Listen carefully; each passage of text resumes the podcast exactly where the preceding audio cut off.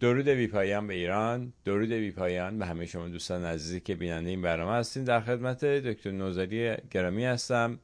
در مورد ژن خیانت می‌خوایم باشون صحبت کنیم. نظر ایشون رو بپرسیم ببینیم آیا واقعا مثلا ایرانیا خیانتکارن یا مثلا یه ملتی خیانتکارن یه ملتی وفادارن یا اینکه آیا واقعا این ماجرا رو ما باید دنبال تو ژن دنبالش بگردیم داستان خیانت و یه جای دیگه باید بریم دنبالش بگردیم.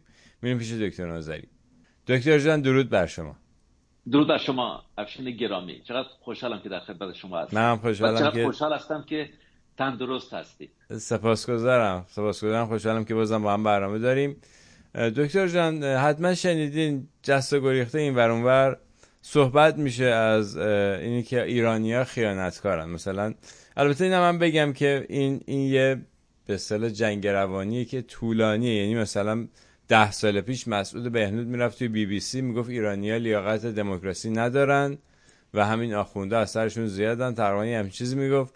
بعدا مثلا اومد رسید به تلویزیون منوتو تلویزیون خوب منوتو که برنامه های مستند درست کرد با آرشیوی که اسد سیما می‌گرفت و اینا. به حال تمام این ماجرای انقلاب 57 جوری شهر داد که انگار مردم خودشون یه دفعه نمی‌دونم مالی خولیا گرفتن این چیزی شدن ریختن وسط خیابون و خمینی رو با شاه عوض کردن و گفتن پس این آخر سر نتیجه گیری بود که مردم ایران بیلیاقتن. هیچ اشاره به نقش بی بی سی فارسی و دستگاه های امنیتی خارجی نشد با اینکه محافظای خمینی هم آمریکایی ها بودن توی فرانسه و خمینی از فرانسه به ایران اومد. اصلا هیچ اشاره به این مطالب نشد. و بعد هم الان هم که تازگی ها صحبت این میشه که مردم ایران خیانتکار من فقط خواستم اینو بگم که مردم به نظر من این همه کار میشه رو افکار عمومی مردم. برای اینه که واقعا همین مردم هستن که تعیین کننده اول آخر سرنوشت ایران هستن و می‌خوام فقط مردم اینو از ذهنشون بره بیرون. به نظر من اینه. نظر شما چیه؟ یعنی از منظر زیست شناسی بگین که واقعا آیا این خیانت ما باید بریم تو ژن دنبالش بگردیم؟ یه جای دیگه است مسئله. نه جای دیگری هست. بله. ببینید اول این رو بارها گفتم یک کمی روشنترش می‌کنم. هر آدمی بیش از پنجاه درصد ژن از مادر خودش می‌گیره و کمتر از پنجاه درصد از پدر خودش می‌گیره. پنجاه پنجاه نیست. مادر بیشتر میده. حالا بیایم بگیم پنجاه پنجاه. اما یک نسل به عقب برمیگردید پدر بزرگ ها و مادر بزرگ ها میشن 25 درصد. یک نسل دیگه هم که به عقب برمیگردید. سهم اونا میشه دوازده و نیم درصد. هی میره پایین و پایین و پایین تر میره. بنابراین از این دید که بهش نگاه کنید دنبال ژن خاصی نگردید. از فلانی که در شما باقی مونده باشه. این رو بارها گفتم. حالا کافی است که شما 5 تا 6 تا نسل عقب برگردید. ده نسل که عقب برمیگردید. 1024 نفر در شکلی شما نقش بازی کردن. 1024 نفر. حالا بگیم هر نفرم 30 سال. 10 تا 30 سال میشه 300 سال. حالا اگر 600 سال به عقب برگردید 20 تا 30 تا 30 سال بالا یک میلیون نفر در شکلی شما نقش بازی کردن. بنابراین دنبال ژن کسی در خودتون نگردید. ژن آریایی ژن محبت ژن سرافرازی و سربلندی ژن حقامنشی ژن فردوسی. نه هیچ کدوم از اینها از اونها خبری نیست. حالا بیا جلوتر بریم سراغ خودمون. اول مردم ایران بارها و بارها ثابت کردند که از شریفترین مردم دنیا هستند. واقعا بی همتا هستند. از هیچ تلاشی نبوده که اینا انجام نداده باشن اما مرتب از پشت به اونها خنجر خورده. شاید به خاطر همینم هست که ما از خائن از واژه خائن استفاده می‌کنیم. به راستی این سرزمین خائن خیز بوده. درش پر خیانت هست. در این تردیدی نیست. و این همه برمیگرده به تربیت ما به آموزش ما به فرهنگ ما.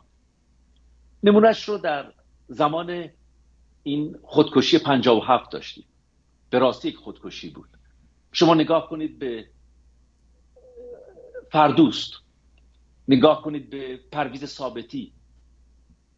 ماها پیش از پادشاه فقیر ایران رو ترک می‌کنه. با دشمنان ایران. ارتباط داشتن اینها. پول به اونها میرسوندن. و در مقابل نگاه کنید به دکتر بختیار که چگونه به او قول داده میشه که ارتش سر در خدمت توست اما همون لحظه همون روز همون ساعت زمانی که اتاق رو ترک می‌کنه. اعلام میشه که نه فردوست رئیس شماست. ما مرتب شاهد, شاهد خیانت بودیم در میهن خودمون. و چه مسئله مهمی هست که یاد بگیریم که اینجور چیزها رو ما یاد می‌گیریم. این چیزی نیست که در ذات ما باشه. این چیزی نیست که در نهاد ما باشه. در ژنهای ما باشن. و زمانی که شما میگید که این مردم خائن هستن اشاره دارید می‌کنید به ژنتیک. یعنی اینجوری به دنیا میاد و اینطوری نیست واقعا. بارها گفتم باز هم تکرار می‌کنم. نه تنها خیانت دارای ژن نیست. محبت و فداکاری هم دارای ژن نیستند کفر و ایمان دارای ژن نیستند همه و همه اینها رو ما یاد می‌گیریم. در ضمن اینم می‌خواستم اشاره کنم که واقعا همین که گفتیم نقش تربیت. ما به حال ما در گذشته من میخوندم این کتاب. یه کتابی از تاریخ جنگ های ایران و روم. اتفاقا این کتاب اکثر یعنی منابعش و سرداران رومی که نوشتن رو تو اون جنگ های شرکت داشتن و نوشتن و یکی از مطالبی که چندین نوی... تاریخنگار رومی نه ایرانی روش تاکید داشتن این بود که ایرانی ها هیچ وقت نمیان مط... یعنی اگه وقتی اسیر ایرانی می‌گیریم هیچ مطلبی نمیشه ازش در بیاریم و هیچ وقت خیانت نمی‌کنن. این اصلا معروف بودن. و بعد از اینکه اسلام به ایران حمله کرد ما موقع شاهد اون خائن ها میشیم. به حال یک جور آینیه که میاد دروغ گفتن رو توجیه می‌کنه.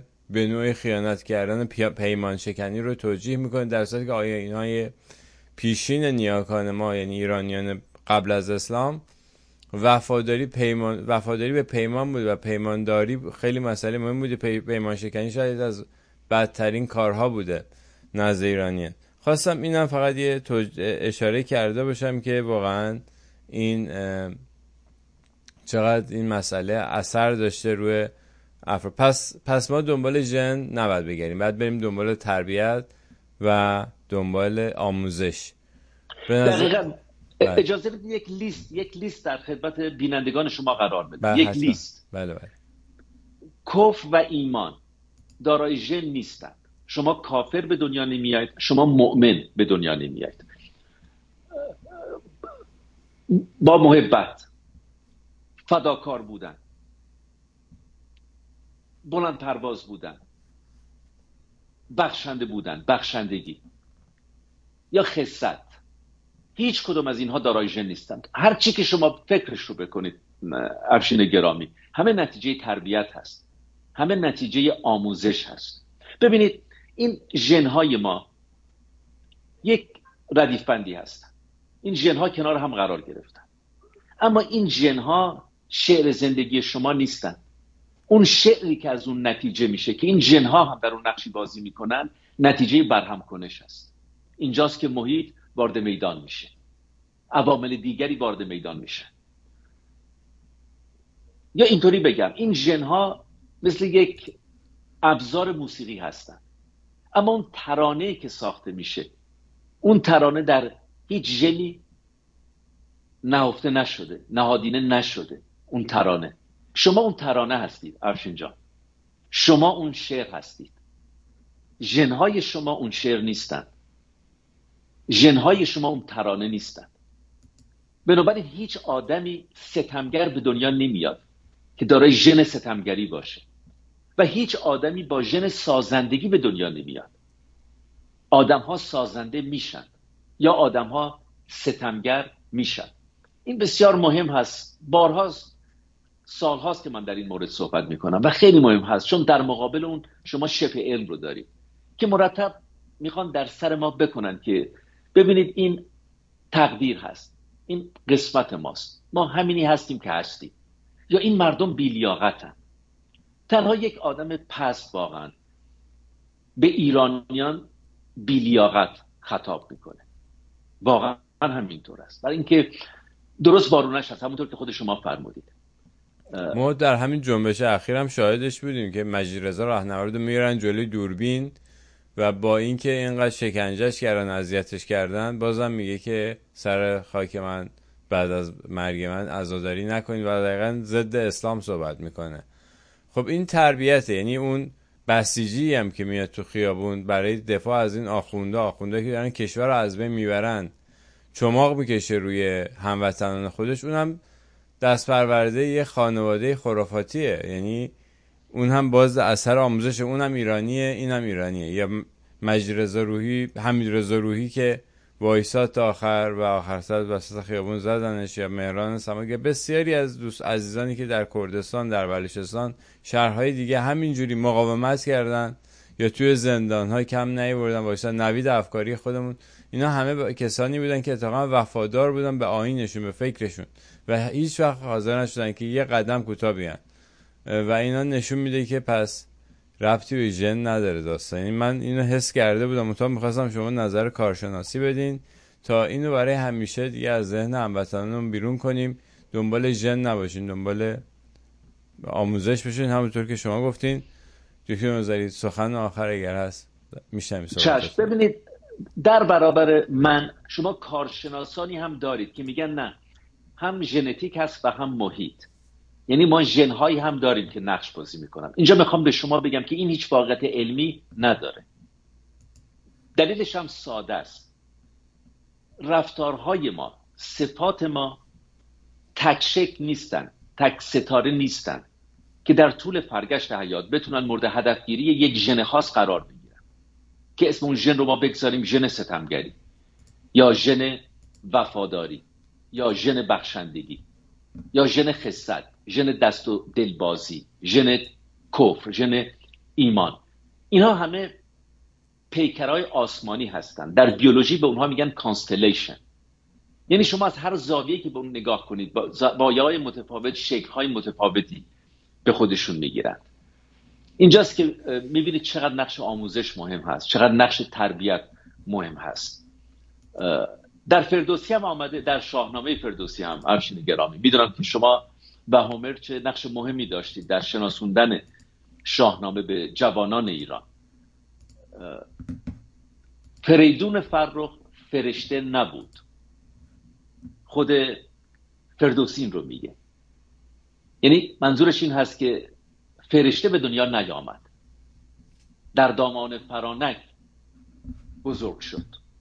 یا سهراب رستم که در دامان مادر تحت تاثیر فرهنگ پدری که ندیده بود سهراب شد. چقدر که در شاهنامه در این مورد صحبت میشه که کار آموزش رو بایستی از خردسالی آغاز کرد. از خردسالی. امیدوارم که پاسخ به پرسش شما رو داده باشم. افشین گرامی. بله دقیقا دکتر جان. فریدون فریدون فرخ فرشته نبود ز مشک و انبر سرشته نبود. به داد و دهش یافتی نکویی. تو داد و دهش کن فریدون تویی. دقیقا. یعنی اون زمان اون زمان هم فردوسی به همه ما گفت که فریدون تویی. داد و دهش کن. خودتو بپروران. و دقیقا داستان پرورنده شدن فریدون همینه.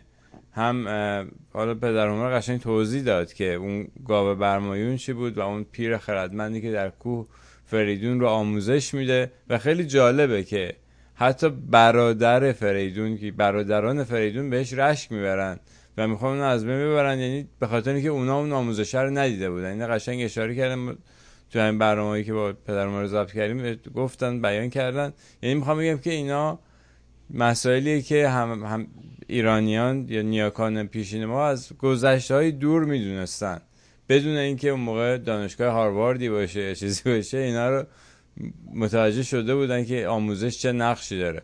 به حال سپاسگزارم از وقتتون و اگر صحبت دیگه نیست بدرود تا بعد. نه دیگه پیام من این هست که روی آموزش سرمایه گذاری کنید. روی فرهنگ سرمایه گذاری کنید. دست از سر ذات و تقدیر و سرنوشت و اینا بردارید واقعا. روی آموزش سرمایه گذاری کنید که پیروزی دم دست ماست. اما پیروزی ما در گروی فرهنگ سازی است ممنون هستم. ممنون هستم. تا بعد. بدرود.